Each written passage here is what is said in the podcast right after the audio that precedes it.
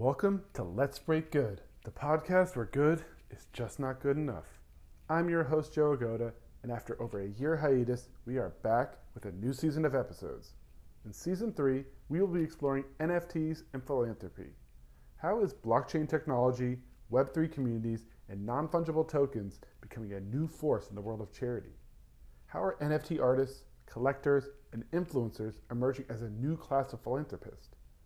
And what makes for a successful NFT project? And how can you avoid a situation where doing good goes bad? All of our episodes for season three, including this one, will be recorded live on Twitter Spaces.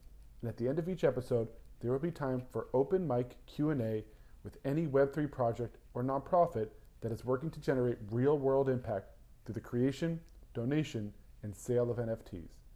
Please join us by following Let's Break Good on Twitter and listen in live. You can jump on, ask questions, share your project, and be part of the conversation. In this first episode of Season 3, we reflect on how I began my exploration into NFT philanthropy last year and what I learned raising $130,000 through NFT charity auctions to benefit frontline healthcare heroes. Also, we meet our new show co host, Top Shot Tandy, and hear from three different charity NFT projects on the challenges and pioneering into this new space. So let's dig into it. Let's get started.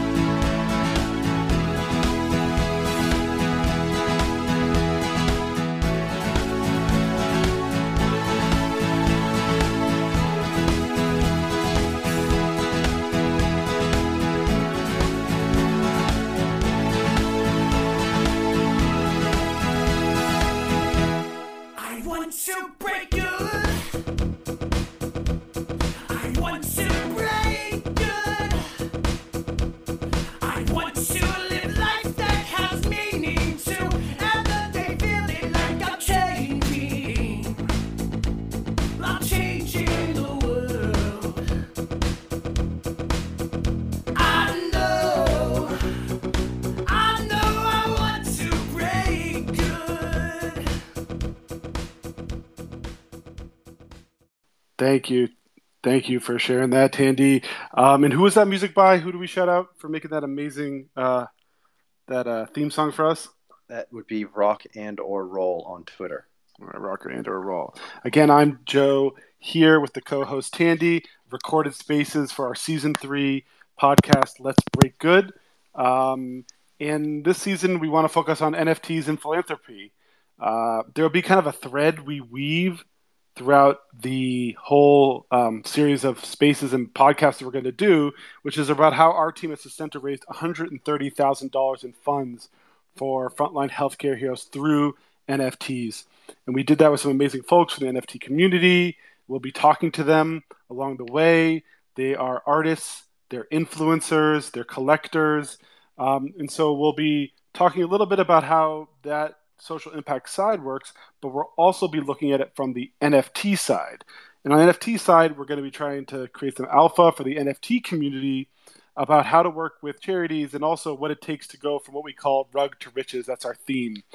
Uh, so, Tandy, maybe talk a little bit of since I represent kind of the nonprofit side leaning towards the NFT side, and you are the NFT side leaning towards the nonprofit side. Um, what do you think is going to be in here for some of the NFT community members?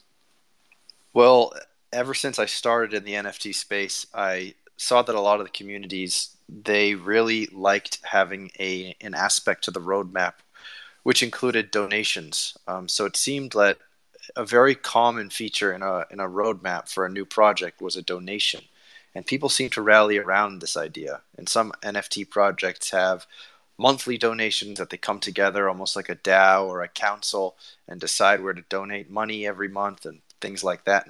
And I think that we're seeing that happen more and more. And I actually just recorded a podcast uh, with Dr. Jeremy of NFT. He was talking about um, the NFT NYC speaker panel, and he was saying that a grand majority of the speakers were people who were, were relating NFTs to philanthropy. So I thought that was really interesting. That was that was some alpha that I didn't hear until today. Um, so it obviously is something that is growing quite rapidly. This connection between NFTs, crypto, and the good that they can do. hmm And so I guess our hope is with the series of interviews that we're going to do, the spaces, and then releasing the podcast, we want to share that knowledge of the experience of becoming a philanthropist from the NFT side. Um, and so I'm looking forward to kind of reminiscing about our Rug to Riches story, Tandy, of how we brought Sustento from uh, moments when we didn't know how much money we were going to raise because there were all these, you know, really hard moments when our plans went awry, and yet we ended up raising $130,000. And that's like our richest story that we're going to get into. So I'm really, really excited to kind of look at that. Uh, but, you know, before going forward, I want to look back a little bit about what has happened since our last episode of Let's Break Good, which was almost two years ago. Um, and we, uh, you know, I was running this podcast. Tandy was helping me produce it. And we were just trying to tell stories of extraordinary social impact, interviewing people, also telling some stories of uh, doing good gone bad, of people that maybe spent millions of dollars trying to do good and yet couldn't make it. And so uh, we had one episode about the pandemic, which was about PPE being flown around the United States by amateur pilots. Uh, but since then, you know that episode, so much has happened on on my side. Uh, Sustento was launched in 2020, uh, and we went from a $500,000 nonprofit in year one to a $7 million nonprofit this year, leading the fight against COVID. I think there'll be stories from that view to tell, uh, but we're still in that fight, and I think it's hard. Uh, I know no one wants to hear about COVID right now. So we are not going to touch on that because really what I hope this uh, show to be is about sprinkling good vibes uh, and positivity. Because, uh, Tandy, would you say I think that's a big part of what charities and nonprofits can add to the NFT world is this like positive vibe, sprinkling, social impact flexing. Uh, you know, what, what, what do you have to say about that one? Absolutely. Um, that is something that communities, online communities, seem to really gravitate to is being with other like-minded folks that can all lift each other up in a way, and that's why you hear things like vibes and even to extreme cases where NFT projects will say, we don't have a roadmap, we just operate on good vibes. And so, yes, th- that's a big part of it. And wherever that started, maybe it started because this whole thing sprouted out from a pandemic when people were all by themselves on their computers. And, and now people feel good to be around other people that like similar things that they do. Mm-hmm. And then I guess the next question I want to get into is how uh, we decided as a nonprofit, as a charity, to get um, going with NFTs, uh, and why did we do it? What was our motivation? Uh, so, as I kind of mentioned earlier, Sustento, the the charity that we began uh, in late 2019, but then really got going, got our 501c3, which is a, a nonprofit status. It means you can accept uh, donations that are tax exempt and are tax exempt. So we were in our first year, and literally it was just me and Tandy and about one or two other people. And uh, our mission is to help frontline healthcare workers save lives. We were going to be focused on the opioid overdose crisis. And then the pandemic hits, and we get right to work. We start growing this amazing team. We start building our network. We start building an impact. We identify a group uh, of, called free and charitable clinics on the front line of the pandemic that are underfunded, that really need our support and resources. Because we're small and we're a startup, we have this first movers advantage. So immediately we get to work and we get some initial funding because we started our COVID work right in February. Well, I think some larger organizations took a while to get into it. However, once the pandemic is a few months in, you get towards the summer. Well, now everyone is entering the arena to do COVID work. And so Sustento, a new nonprofit, I don't even know if we had a logo yet. Uh, we start getting drowned out. So by the middle end of 2020, uh, there's a lot more competition for funding. There's a large amount of donor fatigue as we go into 2021. And yet the demand from the frontline healthcare workers that we're trying to serve is just getting larger. So the need for resources to support the frontline health workers in the communities uh, that they work in, and we serve, uh, you know, primarily families living below the poverty line, racial and ethnic and minority communities, those rural communities. Uh, so the funding, which was not as free flowing, starts to pause. We have to think about okay, well, we need to keep growing our COVID work, but where are we going to get this funding from? And since uh, necessity is the mother of innovation, we need to look for new places to get that funding from. And there's a lot of competition for it. And if necessity, though, is the mother of innovation, then I think Tandy would be the father of our NFT innovation because he had already started to gauge in the NFT space and he brought it to our attention. And he's, you can see, he's got his cool cat uh, PFP here, and he's on our team. He's our um, communications and marketing officer, and he starts bringing it to my attention. And maybe Tandy, you can tell why did you bring it to our attention? What was it that you were like, okay, there's something here that you know you thought is worth um, pursuing and looking into? Well, one of the first things that happened was um, I was really intrigued by this platform, NBA Top Shot, which is collecting kind of like the digital version of NBA trading cards, like I used to do as a kid. And the experience was amazing, and I saw how many people were also getting really excited about this. And I remember telling you about it pretty early, and um, I even got you to start collecting as well, and I, with a disclaimer that once you started, you you wouldn't be able to stop.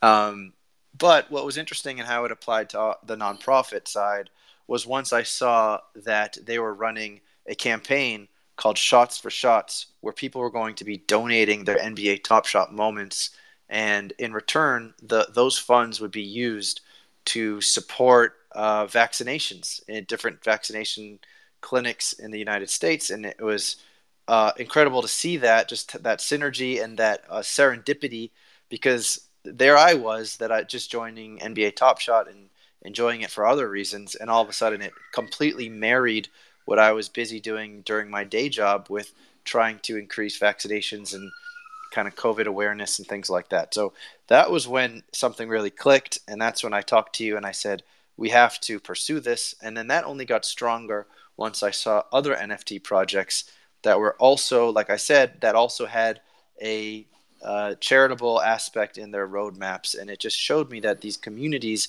were getting together. And although NFT communities they love the vibes, they love to kind of try and get rich off whatever they're they're pumping the flavor of the day or their commu- or their profile pictures or things like that. But there's another aspect to all that, which is also to give back and to help. And I felt that I was literally standing at the middle of both sides of the NFT interest and on the other side of the nonprofit day to day. So that's why I told it to you. That's why it made perfect sense, and that's why we started looking a lot deeper into what we what could be done. Yeah, so it was like this perfect storm of that we desperately needed funding. Traditional funding is drying up. And the exact thing I remember when you brought me that Shots for Shots um, campaign that they raised like hundred thousand dollars, and what particularly was like this is meant to be. I remember is like that was exactly what our frontline health workers were asking for funding from us for. They're like, hey, can you help us run these COVID events in our communities? Like, we really need to get um, things out to those that we can't normally reach. We need to run community events, and here's Shots for Shots raising hundred thousand dollars for that exact thing. And so, you know, I was not sure of this new space. You know, any new space has risk, but it was like, well, we need this funding. We have to figure out any way we can get help to these frontline health workers, and then your kind of understanding of the space, ability to show that the money could be real, I think is what motivated motivated me. And you know, at Sustento, I think we we look at the world in a different way already. We're all remote. We were all remote to begin with. We don't fit in with the traditional norms of what a charity is, and so we're less than a year old the pandemic is raging. We don't have enough funding. The traditional funding is drying up. And Tandy brings me the idea of, hey, look what NBA Top Shot just did. They just raised $100,000 for the exact thing that we're trying to do. And I think I was like, all right, Tandy, you know what? This is worth some of our time. Let's let's look into it. And I could have never known the ups and downs of the roller coaster ride because you know I own a few top shot NFTs, but I've never bought any NFT beyond that. Um, and yet, still, through this whole process of raising the hundred thirty thousand dollars through NFT charity auctions, I felt like I got an understanding of that volatility and that ups and downs uh, that can come from from running this kind of event. Um, and so, were you surprised, uh, Tandy, at our success when we started getting going with it, or you know, or how what was your feelings as we started through that journey to get to the, the fundraising part? I was surprised.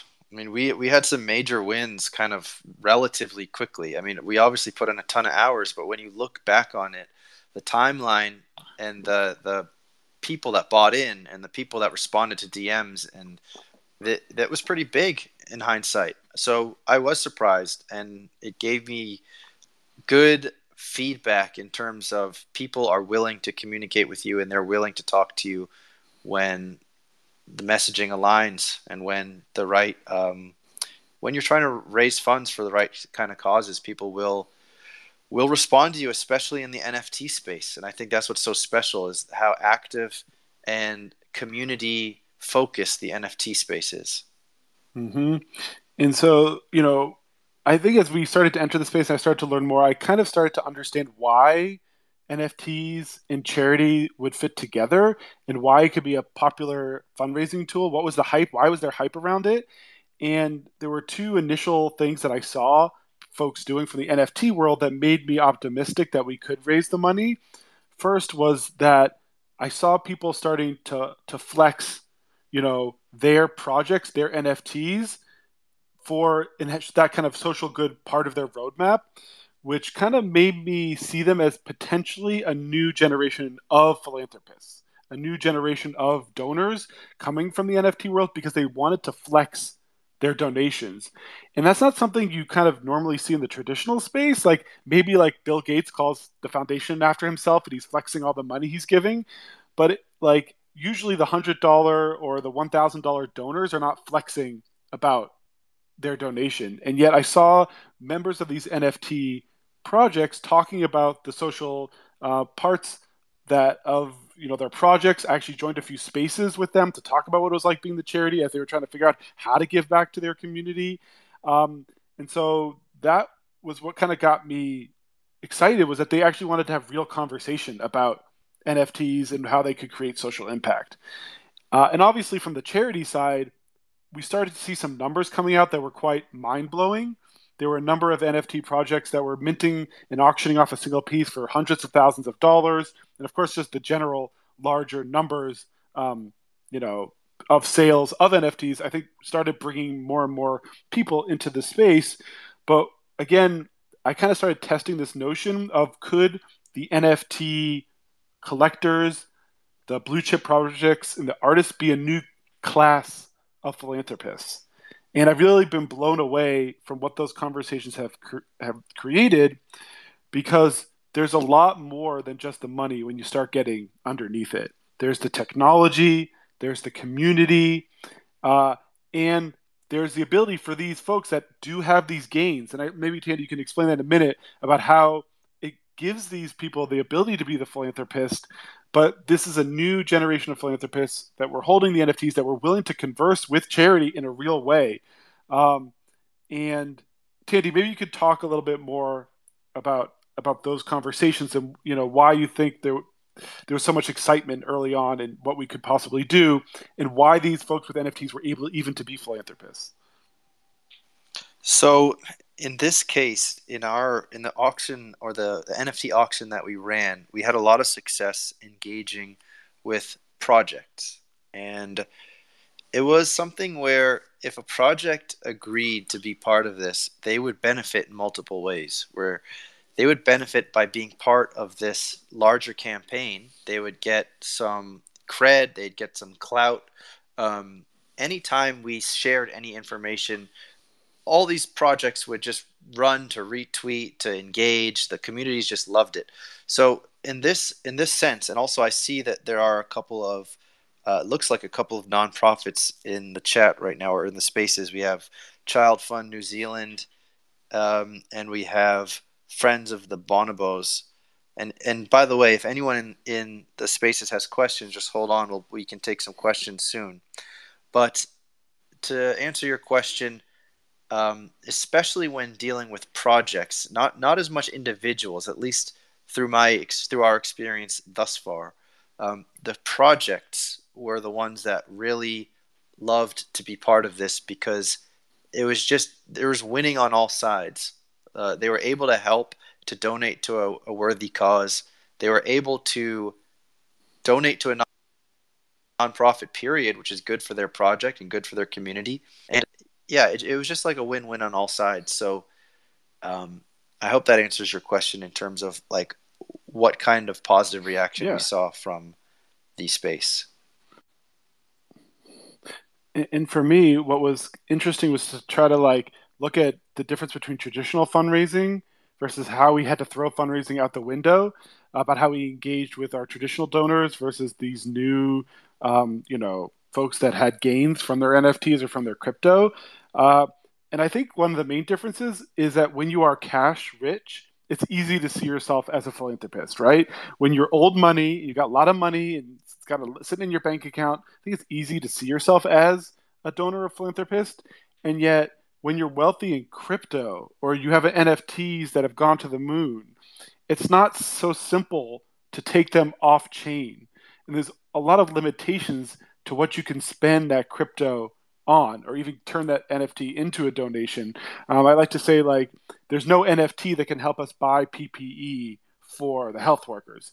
So i think there was like this learning curve that was really interesting to be a part of to help those that had, did have the means now the ability to understand how they could actually turn their their artistry because we did have some artists as well that commissioned pieces and raised thousands and thousands of dollars uh, but i think you're right as well. Uh, the projects were really excited to engage their community in a new way. And so these were brand new communities set up around nfts and it looked like they were just excited to engage uh, with us the charity and think about how their project uh, their sense of camaraderie could as holders of a certain nft could actually make a difference in the world. And I think that young people or younger, you know, generation are just untapped group in general when it comes to donations. Um, and now this is where they are. And it's really, a, I think, a seismic shift because their priorities are different, their values are different, the things they want to give to are different. Uh, so that was one thing that I thought was interesting, the differences, but there were also some really fundamental similarities to them, which is you have to meet them where they are and you have to educate them on your cause but lastly, giving is always an emotional appeal. So I think a lot of the projects were interested to talk to tech, the blockchain, how we would stay on chain, how we were going to do different things, engage with it. At the end of the day, it was very much an emo- emotional appeal uh, to to why they were going to give. Uh, and I remember how some you know alpha for everyone is like, so how did we get all these projects to actually give us?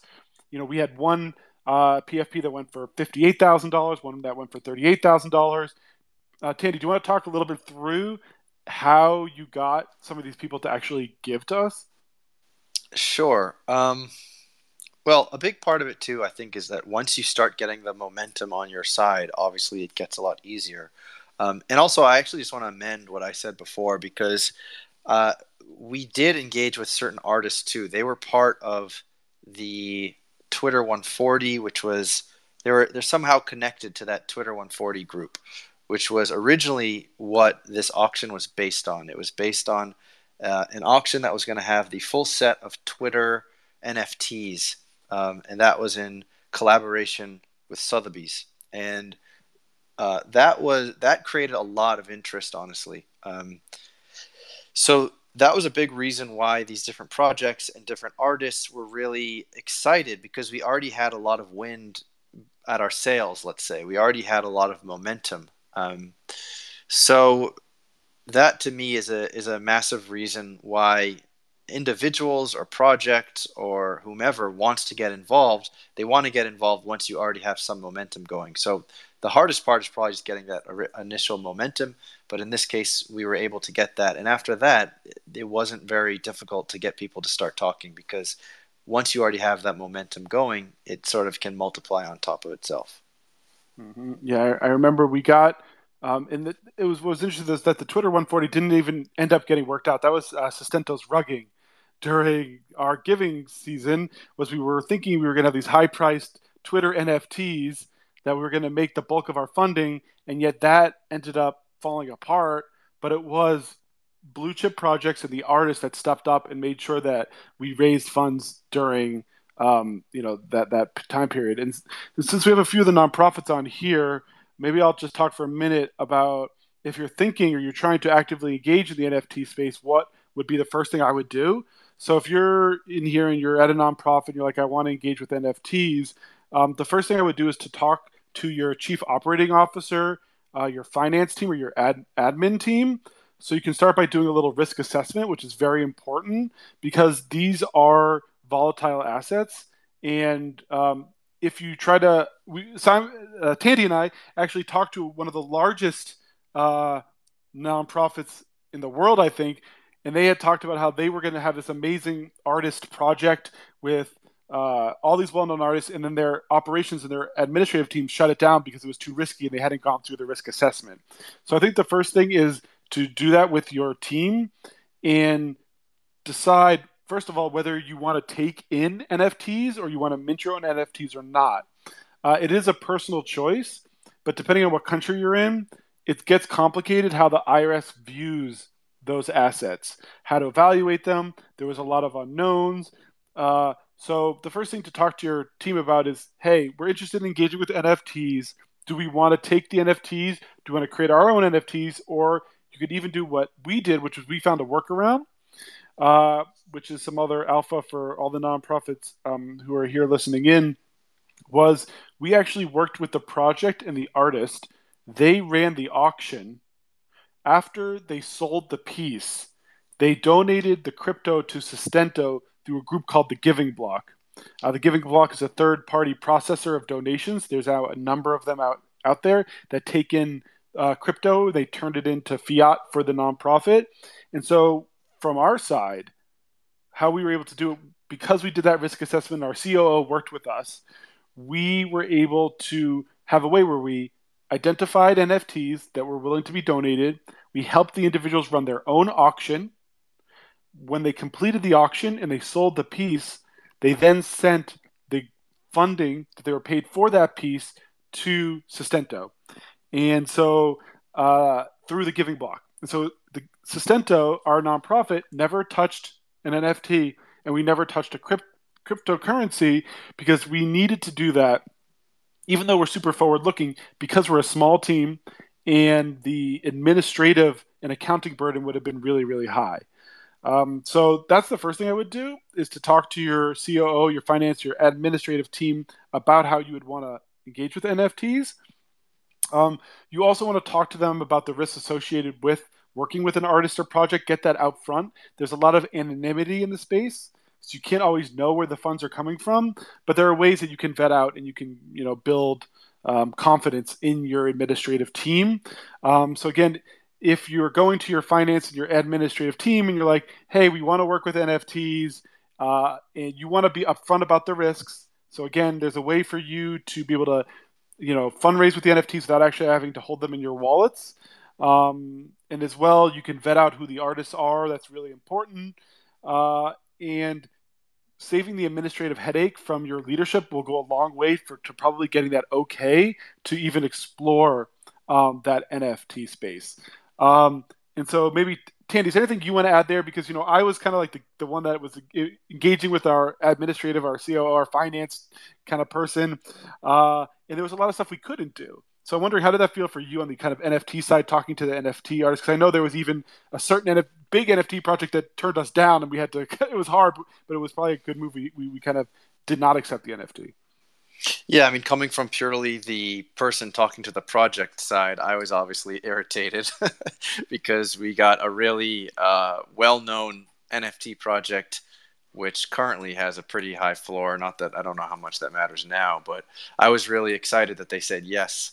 Um, and they were super eager to just send us the NFT right away. As soon as they said they'd do it, they're like, yeah, sure, tell me the wallet address, send it over. And I told them, well, that's not exactly how this works. Um, you can't send, we can't actually hold the NFT as the nonprofit. The way this works is you list it, you then send the fiat, or no, the crypto, sorry. Mm-hmm. You list it, you then send the crypto via the giving block straight to um, the nonprofit. And they told us, well, sorry, we're, we're, we can't do that. And when we emailed them back, we said, but all these other groups, they can do it. Is there, why can't you do it? And they said, well, that's our deal. You either take it or leave it, pretty much. And unfortunately, we had to leave it. And that would that was a pretty sizable donation, a really well known uh, blue chip at this point, a blue chip NFT. So that was that was a little painful, but I think that if you're doing things the right way, uh, unfortunately, there's there's going to be certain times where you have to say no to some opportunities. If you're running, if you have your 501c3, you have to do things the right way.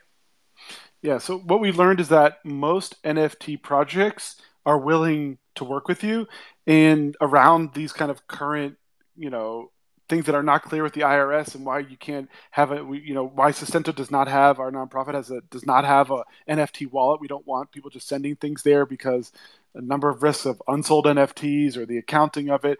But the projects that did work with us around it, I think we had meaningful conversations with them because oftentimes they would be like, "Oh, can you keep the crypto on chain?"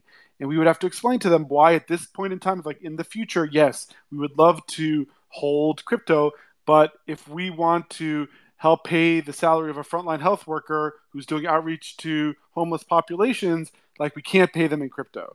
Um, if you want to buy a key piece of equipment, we can't do it in crypto at the moment. And so most of the projects were actually quite interested in that. We had conversation about it. Um, you know, we talked about, we understood the technology, the benefits of having the blockchain and the transparency. But I think we also reminded them that we, as a nonprofit, already have a lot of legacy transparency systems on us. So, like, all of the salaries of our executives are available online. We have to publish something called 990s to the IRS every year that says how much our executive staff makes, and it's public knowledge. All of our donors above a certain amount are public knowledge. Um, so, kind of having that conversation education with the NFT projects, the ones that were willing to listen and work with us, they were able to like work around it. And so that was kind of a hardship of losing a blue chip. I think it was worth like close to thirty thousand dollars at the time. Could have been a donation, but what our our you know our our administrative team said, you know, which was we had talked to a few accounting firms. They said to even try to help you account for that donation, it would cost us to do it with you thirty thousand dollars. So we would have ended up just paying out that donation probably to an accounting firm to help us manage our NFT and that would have been the whole donation. We know how important it is that every dollar goes to our mission of actually helping the frontline health workers. So I think that's something to be aware of and know that you may lose some opportunities in the short, short term. Uh, but if the NFT project is unwilling to work with you around the legacy systems you, the nonprofit, has to work with, I think that that's the right move. And so that was definitely, I know uh, Tandy especially was very pained when we lost out on that donation, but we were still able to raise hundred thirty thousand dollars through everyone else that was willing. Um, you know, and so that was only the one I think, right, Tandy? That was one out of the about ten, I think, donations. We got the only group that was not willing to work with us in that way. Yeah, that that was the only one that wasn't willing. Um, and of course, when you do things like this, there's also others that we got close to, which would also could have been huge wins that don't that fall through the cracks. You know, that's also obviously part of this. Um, but in terms of just uh, a project that couldn't play by the 501c3 rules that we were limited to, that was the only one. Yeah, so I guess that's where there's one thing that's like traditional fundraising. This is a numbers game. You have to have a, a pipeline of targets. Some of the targets will work out. Some of the targets will be interested, but they won't make it through due diligence. So I think that's something that um, we learned. So uh, again, if you're a nonprofit leader thinking about going into this space, the first person I would talk to is your um, your chief operating officer, your financial officer, your administrative um, team, and just explain to them, hey, I, there are ways to do this. We can work around it. Um, and it's I think the biggest selling point is these are new donors with ability to give that we can't ignore. Um, and they are really forward thinking donors and we can't miss this opportunity. So I think that's that's kind of like the the selling point here.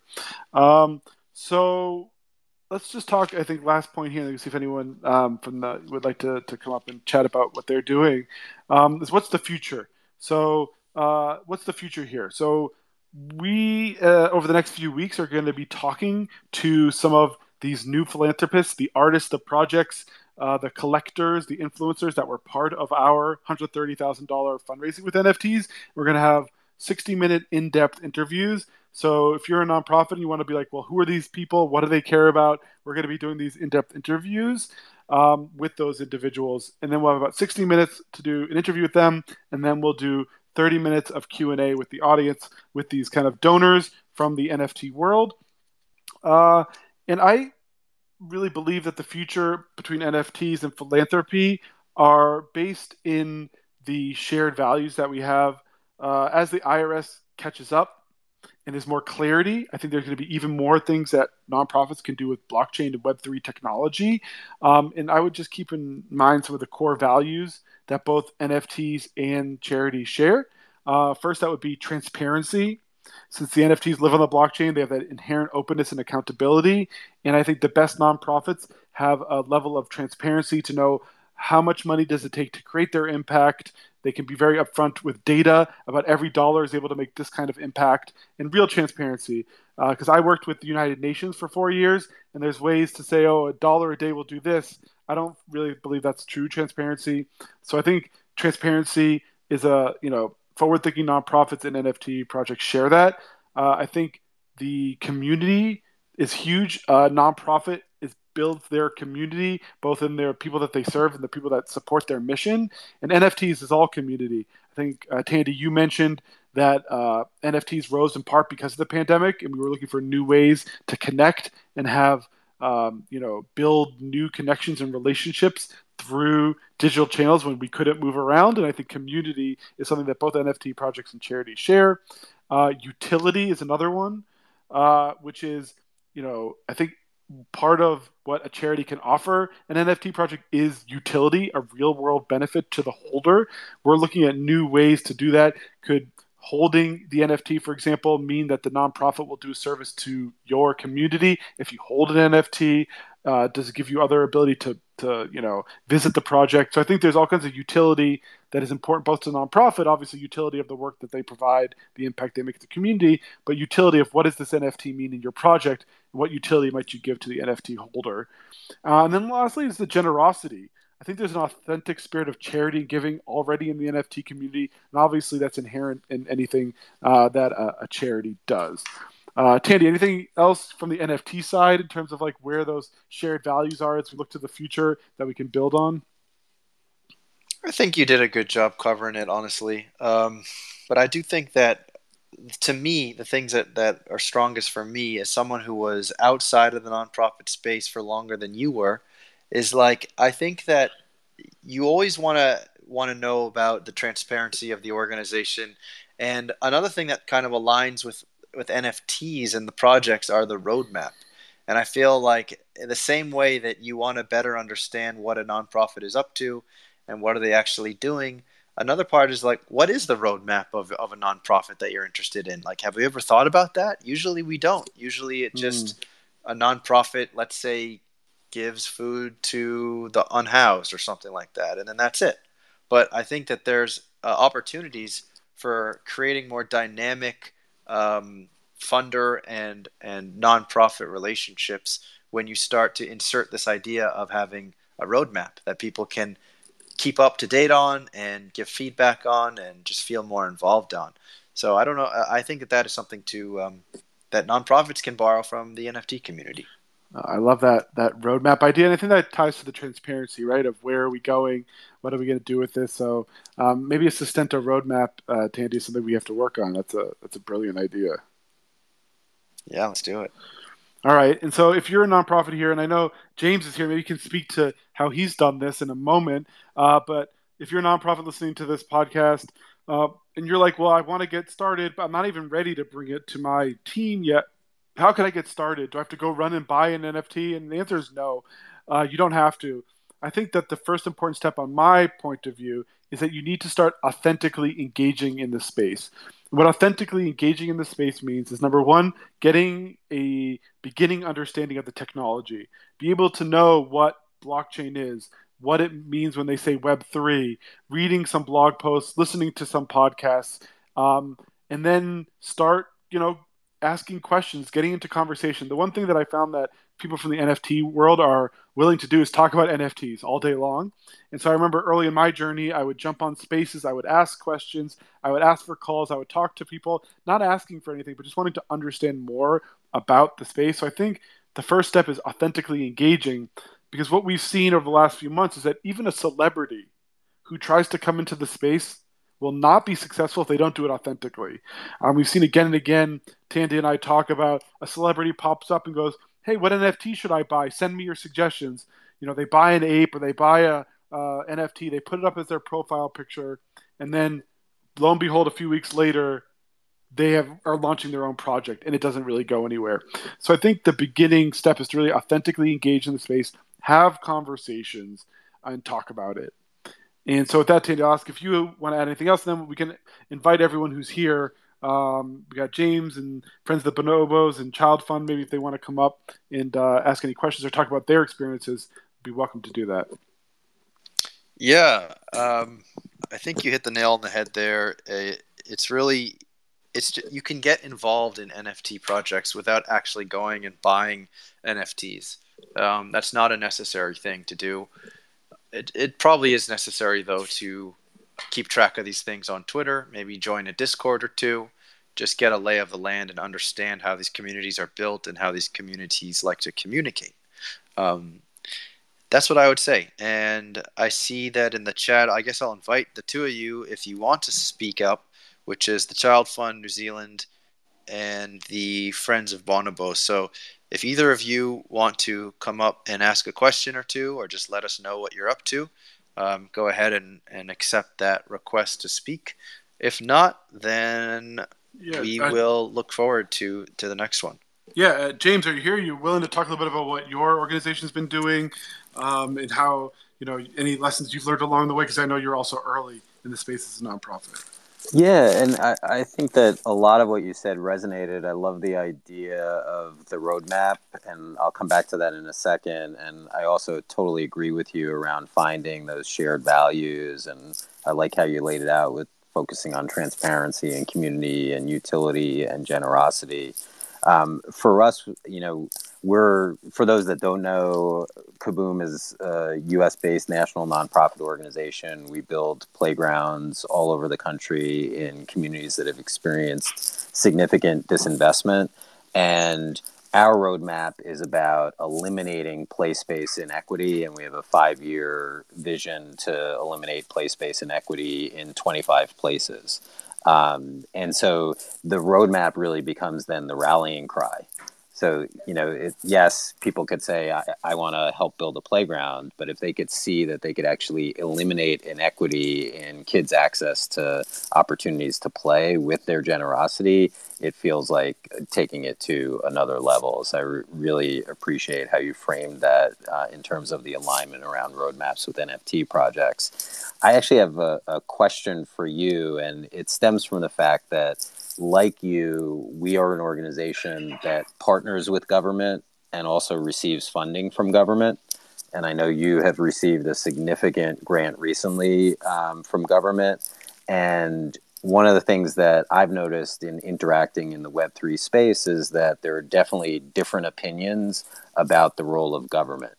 And I'm wondering if you've seen any tension or gotten any feedback about your role as a nonprofit organization partnering with government from those of uh, those in the Web three space who'd like to support the mission of your organization. Yeah, uh, there's been a lot of kind of more even pushback just on the idea of being centralized and taking, you know, crypto funds off chain has given us like a huge pushback, right? And I think it's important to have like that authentic conversation with them and to remind them of the legacy systems that we have to operate in, uh, that we have to do everything that we are mandated because we don't have shareholders. We have a board of directors, and it's up to that board to have us fulfill our mission. And so we have to do what's best to help fulfill our mission. And so I start there.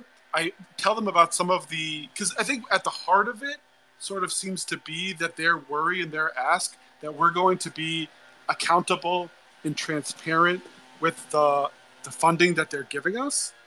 And so I kind of start there with those values, talking about the legacy systems we have to work in, the things that hold us back, um, but then talk about how we do want to go on a journey to figure out how I can use the blockchain to better show my impact and where my money's going. So with the seven million dollars we've just recently got from the federal government, five million dollars of that actually is going out to frontline um, free and charitable clinics to pay for their staff and to help them do better outreach to these disadvantaged communities. And honestly, I would love if there was a blockchain that could show look, we got this money, but you can see exactly where all this money went, you know, or at least the, the sub grants that we gave out.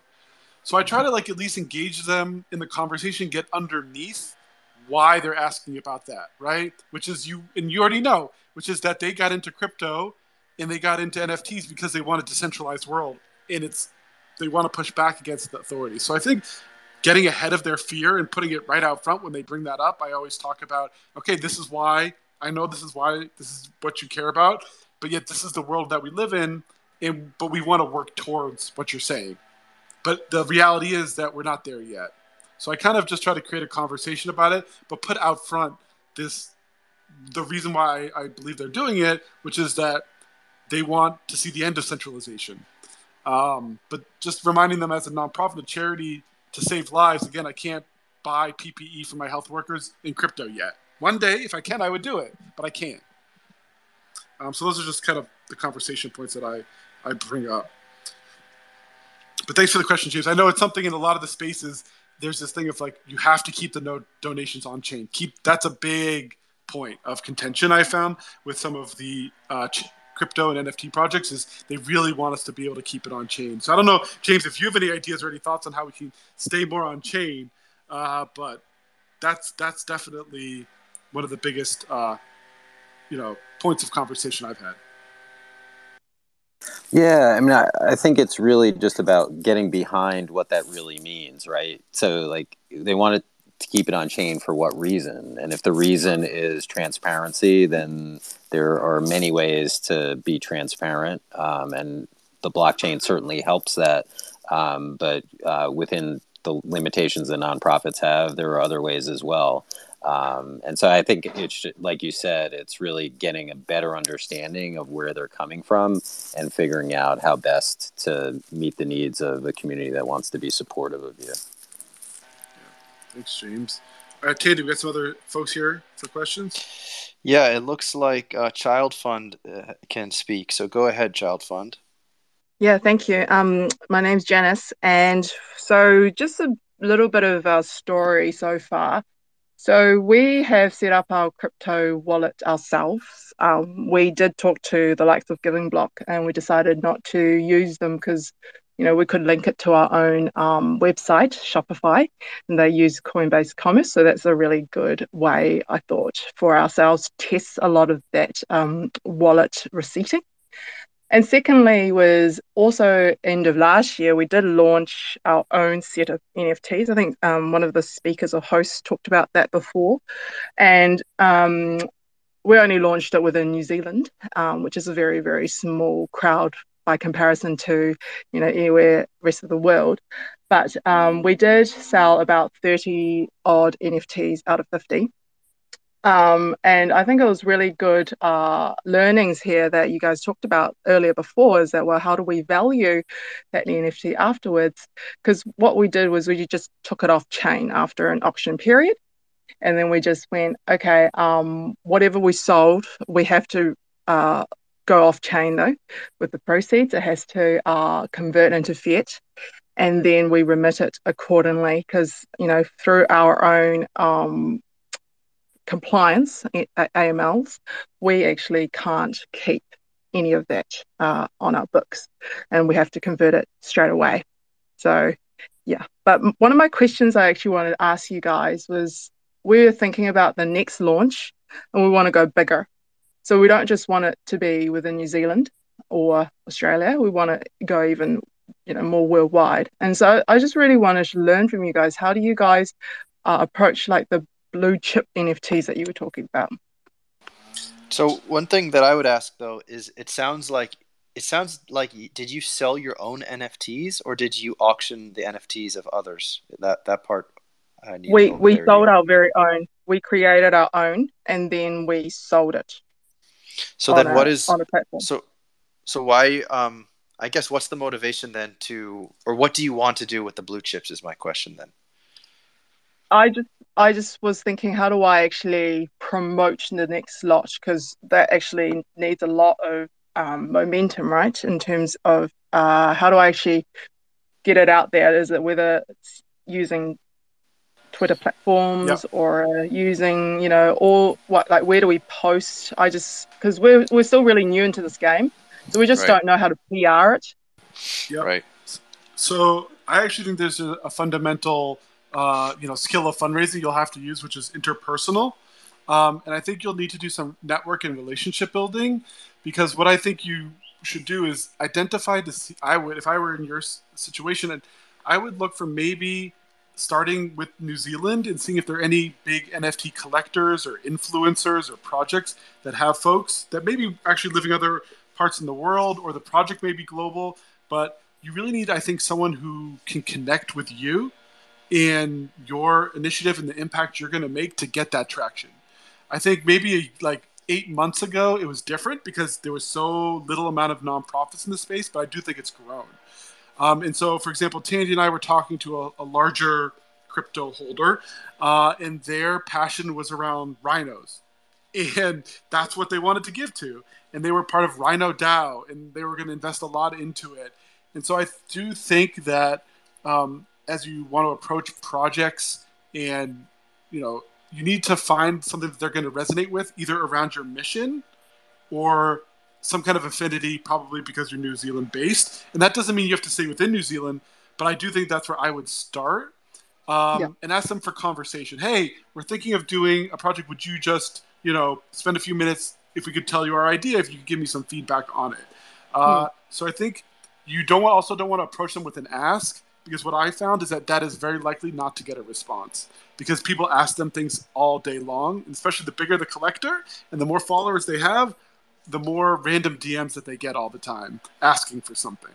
So I think you really want to like curate a list of NFT influencers or collectors that would have some affinity either because of where they're from or you've seen them care about a certain cause and approach them for some advice and talk about your project and get their inputs into it. So that would be my my suggestion. Hey guys, how's it going? Jay from Cool Crypto Kids. Happy to be in the space with you. Just um, chiming in. Yeah, please, uh, the cool crypto kids. Yeah, Tandy, what do you got? Yeah, sure. Yeah, Jay, I saw you you you came at the tail end here, but tell us about what you're working on and if you have any questions. Oh, is this the tail end? Now, what time to start? It's all good. It started at around 7:30. Oh, sorry, that's my time. Uh 3:30 Eastern. Uh, oh shoot! So it started, started an hour ago. Yeah, I've Yeah, but- literally been back to back meetings. Um, no worries, and we're gonna release this as a okay. podcast podcast later, so you can hear all the alpha that we dropped earlier in the episode. Oh no, can, no, uh, that, that that'd be great. That'd be great. No, I love it. No, this is actually really, really encouraging. Uh, I mean, I, I did catch the tail end of it, but um, this is a really encouraging, um, you know, Twitter space. Because I'm gonna be honest with you, like we're we're doing a social impact project with Children's Hospital Los Angeles right now, um, and we're taking the kids' art that that are owned by the hospital or even donated to the hospital, and we're like we made we made them into NFTs. Um, so we're actually using that to raise money for the for the Children's Hospital uh, during their Make March Matter campaign. And right now, and again, I'm, I'm speaking very, very, very candidly here, um, because the, the the organization we started, we're not a 501c3 because we didn't go that route. We took the route of being a LLC and donating 50% of our books to donate to like these hospitals. Um, so that was a little bit more flexible of a model for us. So that's how we're doing it differently. So we're literally come we put all of our expenses out in public, right? So like 50% goes to like every any charity we work with. 30% is held in reserves to build the next NFT project because NFTs aren't cheap to build, especially if you want to really scale it. Um, and then 20% is go, goes to the managing team. So what's interesting, and I'm speaking very candidly here, and I love that I'm in like the proper space for it. Our our project had some has some like optics challenges right now, which is really messed up. And it's interesting being in this Web3 space because they're either like really the most supportive, right? Or they're the most like extremely critical, um, which is interesting because there's a lot of projects right now. I mean, given 90% of the market is like a cash grab project and they're making a ridic- ridiculous amount of money, it is what it is. But I guess when like projects like these come up, they, they, they put you more in a kind of under a microscope, really. Um, and given like we, we had a few challenges, again, this is like our first NFT project and we went you know big we're like let's partner with the children's hospital like let's try that out um, so what's interesting that optics challenge is like are these are these um are these art pieces actually from the hospital. Like you guys say you're aligned with the hospital, but they haven't really publicly posted you yet, even though we're actually a vendor with the Make March Matter campaign. So I actually sent an email to them addressing that. But there, there, there's like FUD currently with our project, unfortunately, that we again, it's like all perception management. Um, and again, I know this is going to be on a podcast, and I'm speaking very candidly here of just like how we've been dealing with the challenges. Um, so, yeah, I mean, given that's where we're at, and that's um, unfortunate, but everyone's just curious of like they're like twisting the the project in a way where it's like, oh, you're using kids as an example. Uh, and take advantage of like kids. I'm like, what? No, where are you guys getting this? Like, that's not what's going on here. Um, so Well- Well, yeah. One one thing I say to anyone who any charity or nonprofit that's coming into the space is like get ready get ready for volatility that you don't expect. Our kind of theme for the season is rug to riches, even for the charity projects. yeah, And so yeah, um, yeah. I, I would just say that this is because you're, you know, putting yourself out there, you're pioneering in the space. right, This is part of what we experienced as well. okay, Um, and we, um, we weren't here earlier, but we were talking candidly about how we were supposed to have a Sotheby's auction uh, of the Twitter 140 NFTs, and it got canceled at the last moment. And so we were expecting all this funds to come in, and then it got canceled at the last moment, and there were a lot of angry people around that. So I think there's like some of that to be baked in. Now, in terms of your optics challenge, um, one of the things I would say, you probably lessons you've learned because we're the charity side, right?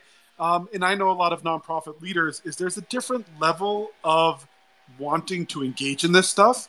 Um, there's some that are like, okay, if you're going to just send me money, great, but I'm not doing anything. And then there are definitely nonprofits that are interested to learn more and are willing to engage with you. And to you may need to like suss out or find someone at that organization or at the hospital who's willing to be your advocate on the charity side right, willing to speak out for you. Uh, because I mean, I know that because we are the charity side, we're the 501c3, and Tandy, the co-host here, he works as Sustento, but he understands the NFT side, um, a lot of it. Uh, in that FUD, that you know, we I was on spaces where people said I won't give it to you if you take it off chain. Like I've heard all of it. You think I'm a charity? People are going to be nice to me, but that's just not the case. Um, right, T- Tandy, is there anything you want to Yeah. add on this? Sure, I would add something there, which is um, a big part of what I think helped us in the early goings when we were doing our outreach was we had like a one pager that explained the project in simple language, showed who were the stakeholders on all sides. So we had the stakeholders from us, we had the stakeholders on Sotheby's. Um, and I think what it sounds like you're lacking at the moment is just that really quick, um, kind of unmistakable uh, transparency, really. Um, Right, transparency of who your stakeholders are. Um, because without that, there have been rug pull, not rug pulls, but there have been near rug pulls. There have been projects that say it's a six year old, and then the project goes crazy, and then all of a sudden it comes out that the six year old is working with his father, and then the project completely dumps. And like people have seen it all at this point. So uh, it's natural, I think, to have people question that. And I think the only way to get around this, because in in our case, when we are working with the Sotheby's, it's very easy to click a link, see who works at Sotheby's, realize that that's who we say they are, and that they're working with us.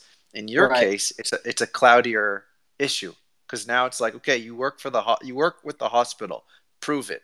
Oh well, here's a video of kids drawing. Well, how do I know those kids are the kids at your hospital? Like, yeah, prove it. exactly, exactly, yeah.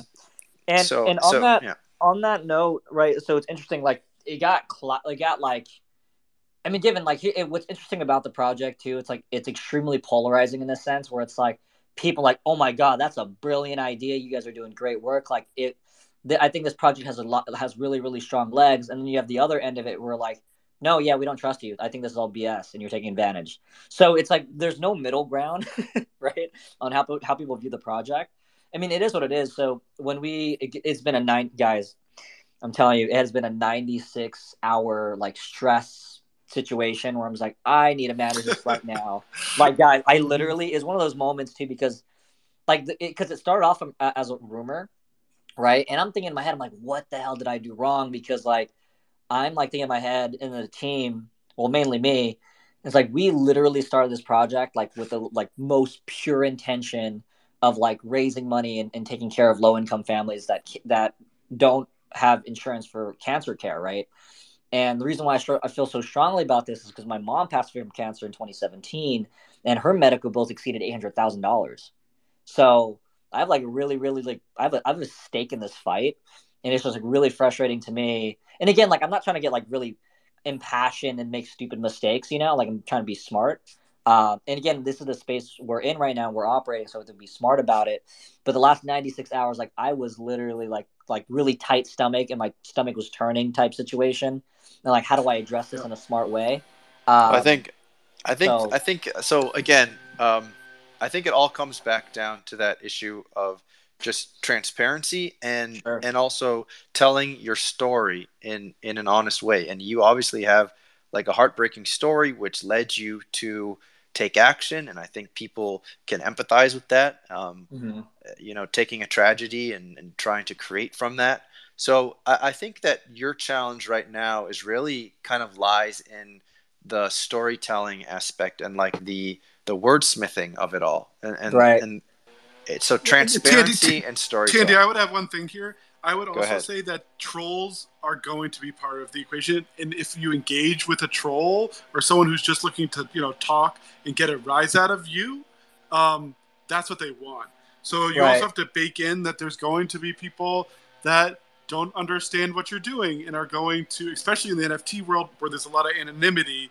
So you do have to be kind of some of the things that I tell when I've talked to a lot of nonprofits, like, should I get into this? I'm like, do you have the stomach for an up and down?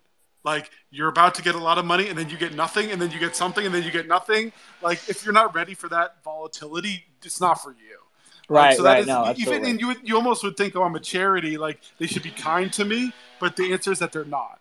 That that it's not does not work that way at all. No, yeah, and and, and You know? I, I've learned that I've learned that in this space too because like th- I mean I did I did my, my some of my research like between like you know donating crypto as opposed to donating an NFT where it's like donating crypto like you get pretty good tax benefits for that. Like it's uh, they're they're actually on there's a lot of upside uh, upside to do- donating crypto.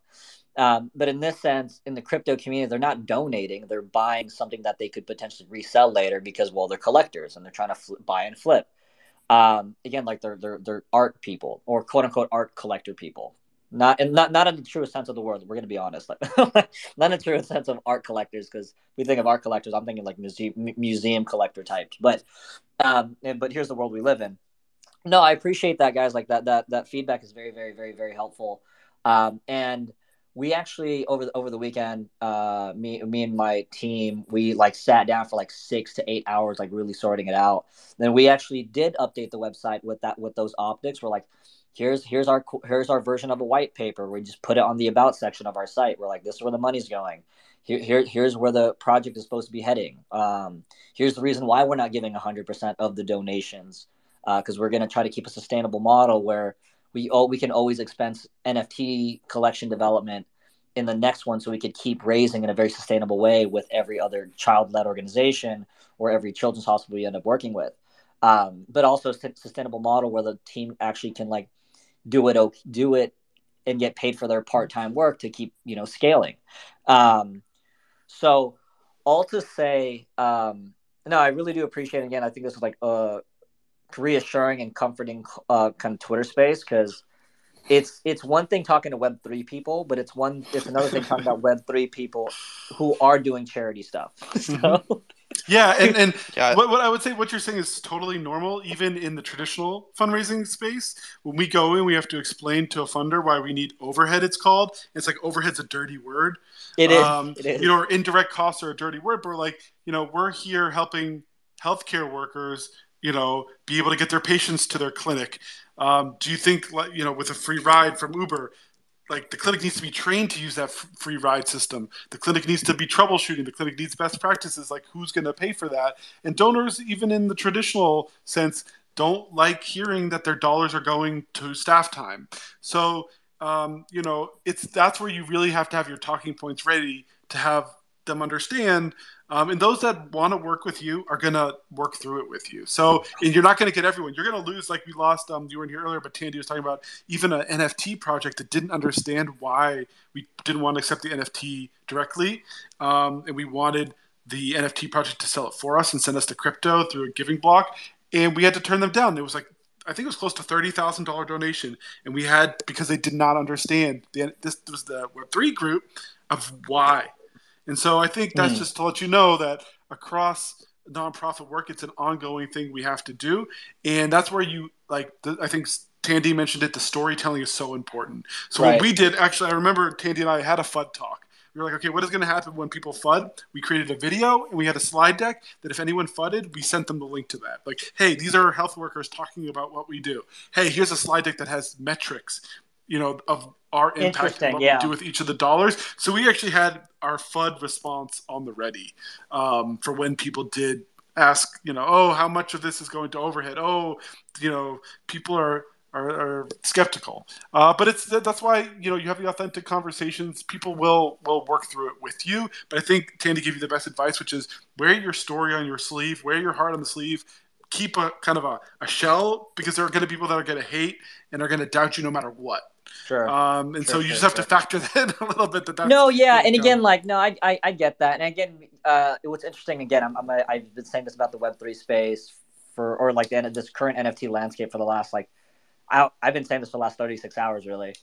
Um, dude, I, I, I, I'm not kidding you. I honestly think, given the landscape, until like there, there's some sort of regulation in the space, like it's gonna be, it's gonna be a, a big mess for a while. Um, and it has to be Mhm. like it has to get re- regulated at some point to kind of again protect buyer buyer confidence at the end of the day like when you buy a stock or whatever, you're like, oh yeah, I'm fine with buying that because I'm kind of protected in, in certain aspects, right? Mhm. Um, and, it, and it's interesting that this community right now, and it's like it's, and, I- and I do believe this very very strongly now, where I think the NFT space uh, as it exists is this case of reverse Robin Hood, right? Mm. where you have a lot of people who understand the technology, right? Or, or the devs who do the technology, do the smart contracts and all that. Then you have the investors who understand, like, oh, this is going to make some cash, right? Um, so it's so they're they're okay with it being a rug pull project because guess who wins? The people who understand it, right? So it is truly a reverse Robin Hood situation where you have like buyers, normal buyers, like middle class people who buy these things because there's like uh, I mean same thing as the altcoins or shit coins, right? Where it's like, oh, I'm gonna buy this and maybe I get rich. But what happens? is It's a zero sum game because all the people who know about the project that have money and who are smart about the technology will buy all the way at the bottom of it, right? And then as it starts ki- picking up and, and having momentum, then these people who do hold most of the, most most of the liquidity or whatever, they sell all of what they have at the top, so everyone just loses, right? So it is it is a zero sum game in that sense. So what's interesting is the NFT space is is is a contradicted is a contradiction of itself because a lot of people in the Twitter spaces claim that Web three is transparent. It, it's it's caring, right? It's it's it's creating access and equi- uh, and uh, more making things more equitable. But if you really look really close on how people have conversations in the space, when it actually comes down to brass tacks, they're not. And that's the unfortunate thing.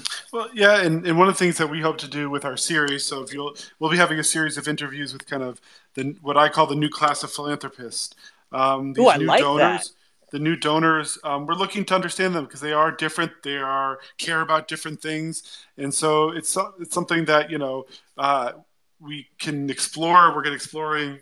When we, Mm-hmm. we have to, the ability, Tandy and I, full time jobs at a nonprofit. We think this is such an exciting space and to engage people like you because you're you're kind of you're you're not within a charity, but you are looking to build your film philanthropy muscle, your social impact muscle through Yeah. Web three. And Yeah, so we're really excited to explore that explore that more um, with folks like you. You know, absolutely, and like because like so I I've been volunteering with, with with nonprofits for the last like six seven years, and I've just like for whatever reason like my heart has always gravitated to volunteer and like give just just help, Mhm. you know, just give my time, give my talent, and I think what, what's interesting is all this thing, all this stuff has come so full circle because I was wondering how to. I mean, at the end of the day, like my narrative, right, and my story.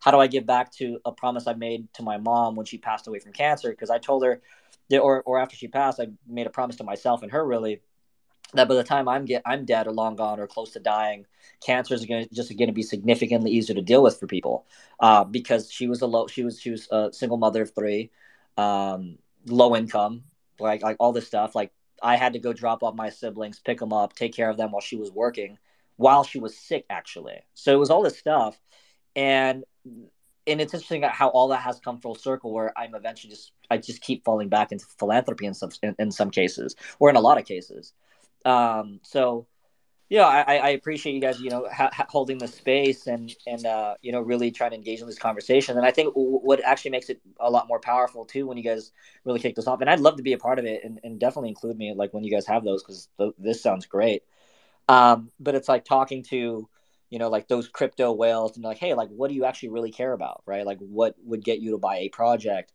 Because at the end of the day, what's interesting is I've been in a few Twitter spaces where in clubhouses where they're like, yeah, like a lot of the people who actually do have like money, like the crypto whales who've collected, uh, they're like, yeah, like all these projects are like definitely cash grab projects, and I I always wonder with the, it, from them, right, like where the projects actually have a little bit more story and heart to it and there's not many that really kind of surface because mm-hmm. well that's just not the, it, the, the environment isn't set up for them to succeed in that sense mm-hmm. you know yeah, absolutely no and that's why i'm thankful to have my co-host tandy so i kind of lean towards I'm the CEO of the charity, and what does it mean for a charity to actually engage authentically with the NFT world? But we got Tandy, who has plenty of whale friends, and um, oh, he knows them. Tandy knows. Kn- Tandy knows, right? Tandy, we, are lucky to have you bringing the NFT alpha of what are these people thinking, and maybe that's the last little tidbit here of the the show today, and then we can knock off. I think. Oh yeah, my what a great yeah. conversation. No, no, no worries. You're all good. You're all good, Tandy. But that's a good. Any last um, tips for us about talking to to large NFT whales or crypto whales? Well, I think it's like starting a relationship with anybody. Um, uh, you kind of alluded to it earlier. You can't just go in and start asking for things. That doesn't work in real relationships and doesn't work in digital relationships. Um, first and foremost, you have to show interest, you have to get involved. And when you do such a thing and you create like a footprint in these different communities, it's when you can finally then start to ask for things, I'd say. The only time that you can go in and ask for things without such a without without such a um, footprint, let's say, inside of one of these communities, is when you have that. Um, what would you call it, the Joe? Clout, kind of the clout, the clout. Right, but it but it's like the third the party clout. clout. It's yeah, the third like, party clout. Yeah, because if, if, you have Christie's or Sotheby's on your side, I know there was like a sellout because Shaq was involved and Shaq made the NFTs, and so Shaq jumped on the spaces, and of course then the big whales want to be affiliated with a Shaq, right? So yeah. I think Tandy, that's what you're referring to. Is that either you have to spend the time and energy to build the relationships, or the shortcut is get a um, third party that the whales care about being affiliated with and want to be shouted yeah. out by. Uh, that's the that's the shortcut, I think. And but but of course, someone listening to this might say, okay, well, I can't get Sotheby's or Christie's to to like give me clout. Now what?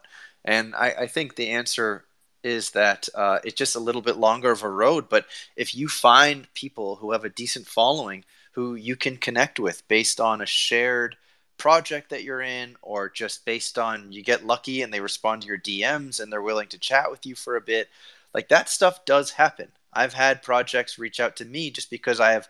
I mean, my following isn't that crazy. I think I have like 3,000 followers. I'm not a huge Twitter account, but I cover NBA Top Shot and I know a lot about like different NFT communities. So so sometimes groups or projects reach out to me and it's like I'm willing to listen to people and have a conversation and I know that I'm not the only one. So I really think it's about just putting in that work and figuring out your story um, and and just trying to get clout in in that normal and natural way in, resiliency. I think you got that, Cool Cats Crypto kids. Is you got to be. Oh resilient. yeah, so so my. Uh... I, you, you, you, hear no, but you've got the resiliency story already, and you got to tap into that because mm. at times it does get hard. And I'll tell right. you, you have to you have to get to a, a hundred no's before you get the yes. Right, um, right, no, absolutely. so you got to have that, and that's something in the nonprofit world. If again, uh, either you have to find someone who's willing to to do that, or you have to um, you know, build that resiliency yourself of knowing that you're going to get hate. You're going to even for trying to help people. It's crazy, but it, it, Right. it does it does happen. Um, Yeah, no, I, I, I you know, I, I appreciate that. No, I know, I get that. I mean, I, I've been doing entrepreneur stuff and like startup stuff for like years as well. So like, I get that, but it's always interesting when you, when you really kind of jump into it.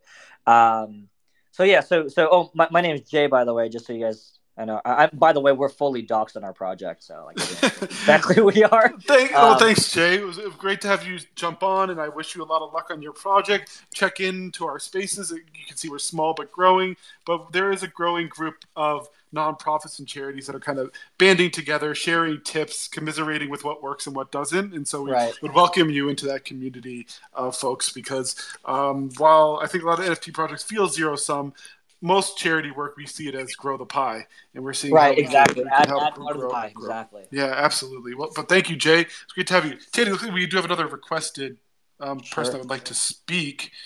Um, I don't know. Yeah, we Um, have Ker- Kerwin who would like to speak, but it looks like there was an error. Let me let me try to. Oh, and my uh, one of one of uh one of our, our, our advisors and friends, cool crypto kids, is in the in the room with us. You're welcome. Very welcome. Hey, Caroline, how are you? And uh, Ker- Kerwin, you're here, Kerwin. Uh, we're talking NFTs and philanthropy, crypto altruism, things of that nature. What do you have a question for us? We just recorded a whole show; it'll be available on podcast later. Do you have any questions or any? You want to tell us about the social impact and NFT work you're doing? Feel free to tell us about it. Yeah, for sure. Um, I'm excited to share with you a platform that I'm a community leader for. It's called Doing Good. Uh, they make it easy for people to purchase NFTs on their marketplace and split uh, amongst minimum 5% to some sort of social impact organization.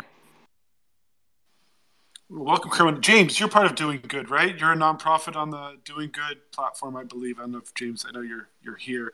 Um, but Kerwin, can you tell me a little bit about?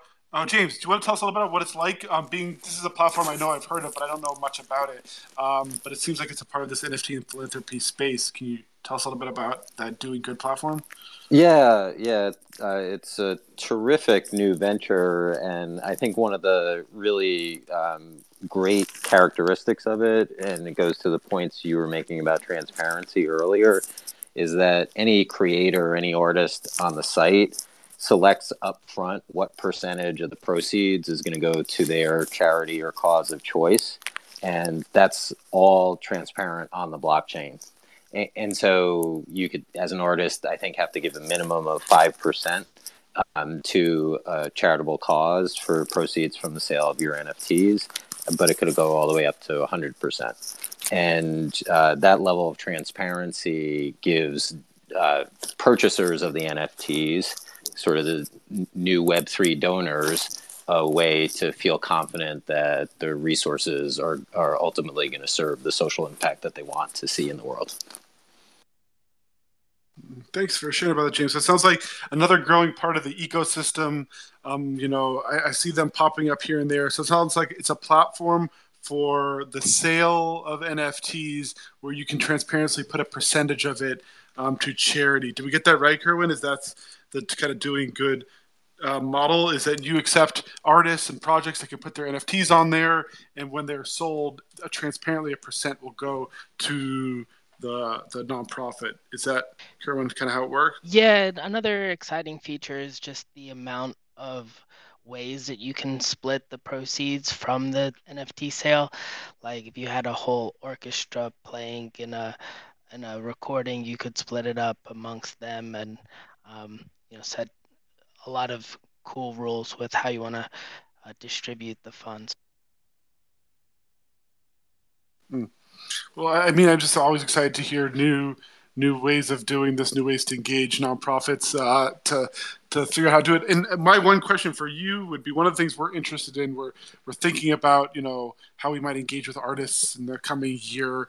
Um, do you have any insights on how royalties could work? Because one of the things we know we don't know if it's real or just um, you know hype is this idea of if an NFT gets resold, a percentage could go back to the nonprofit as well.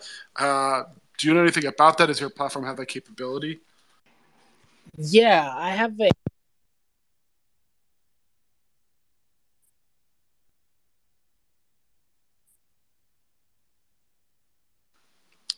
think we lost Kerwin there. Tandy, did are you still there? Did we lose the Yeah. audio there? I, and I can speak to that. Okay, Um, James, go ahead. Yeah, yeah, it's baked in also, so the creator can assign a, a percentage for the initial proceeds, and then a percentage, a separate percentage for uh, royalties for secondary market sales. Yeah, so still so much to explore. So thanks, Kerwin, jumping on and tell us a little bit about doing good. So I think we can we can end things here. We're just about at, at the the end of the workday here, but um, I want to thank uh, Tandy, my co-host, as well from Sustento, Sarah from Sustento, who's uh, moderating and helping uh, record and put this up on a podcast later. Uh, we'll have a number of uh, guests of artists, collectors, influencers um, who helped us raise our 130,000 last year, and we're going to bring them on. We're going to do a 60 minute in-depth interview with these kind of new class of philanthropists, understand why do they give, what's their rug to riches story, um, and then we'll do Q&A with them. So I want to thank everybody uh, for joining us today. Thank you, James. Thank you, Kerwin. Uh, thank you, everybody. I know there's a bunch of people that also spoke. The Friends of Bonobos, the Cool Kids Charity Project, uh, Child Fund New Zealand, I believe. So a nice, diverse group of, of folks jumping on. Um, so until next time, uh, Tandy, you want to play the music one more time here at the end for us? Sure, let me cue it up one second. yes. Uh, all right, here we go.